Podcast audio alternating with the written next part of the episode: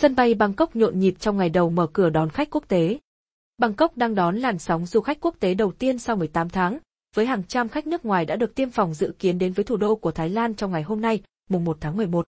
Để phục hồi ngành du lịch đã bị đại dịch COVID-19 tàn phá, Thái Lan chính thức mở cửa đón khách quốc tế từ hôm nay, mùng 1 tháng 11, chấp nhận du khách từ hơn 60 quốc gia bao gồm các thị trường nguồn lớn nhất thế giới như Mỹ và Trung Quốc.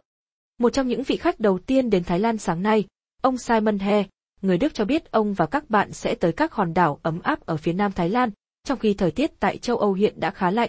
Còn bà Carlotta Thizi, người Đức cùng chồng sẽ ghé thăm Bangkok và hòn đảo du lịch Cô Tao vì đồ ăn ở đó rất ngon.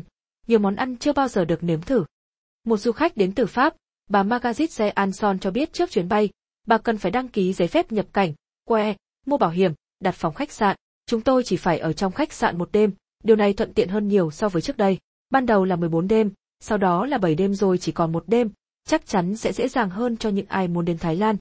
Theo chương trình mở cửa mới, khách đến Thái Lan sẽ phải ở trong khách sạn đêm đầu tiên để chờ kết quả xét nghiệm COVID-19.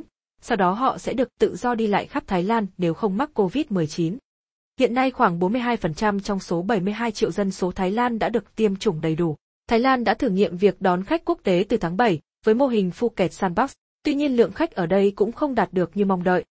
Ngành du lịch Thái Lan đang cố gắng khai thác nguồn khách dồi dào đi tránh mùa đông lạnh giá từ các quốc gia ở Bắc bán cầu. Tuy nhiên Bộ Tài chính Thái Lan dự đoán nước này sẽ chỉ đón khoảng 180.000 lượt khách quốc tế trong năm nay và 7 triệu lượt vào năm sau, so với khoảng 40 triệu lượt vào năm 2019.